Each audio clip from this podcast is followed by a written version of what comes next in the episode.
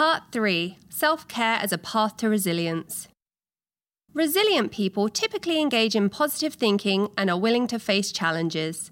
They seldom get frustrated when problems arise, and they usually rebound from adversity. Although some people believe resilience is innate, this trait can be developed using a number of techniques. Self care is a central component of developing resilience.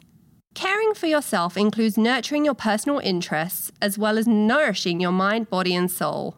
Ironically, some of the traits that prove helpful in advancing one's career are the same traits that lead to burnout if taken to the extreme.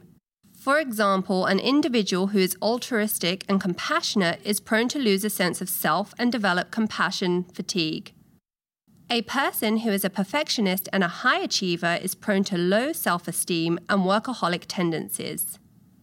One of the most useful strategies to develop resilience and avoid burnout is being self aware and making time for self care. The following are some self care recommendations for increasing resilience and reducing the likelihood of burnout. Create balance in your life by including time for exercise and recreation on a regular basis preferably for at least 30 minutes on most days of the week. Nurture your physical self by eating healthily and getting adequate sleep.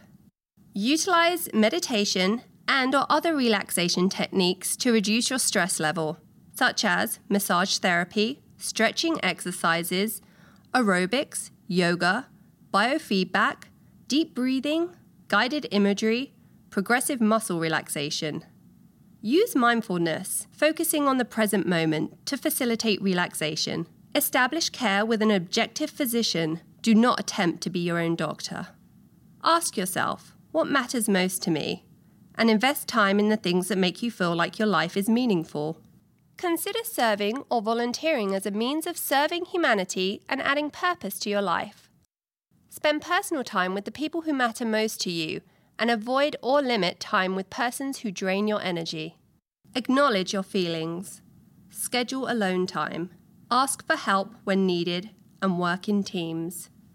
Avoid overextending yourself and learn to say no when appropriate.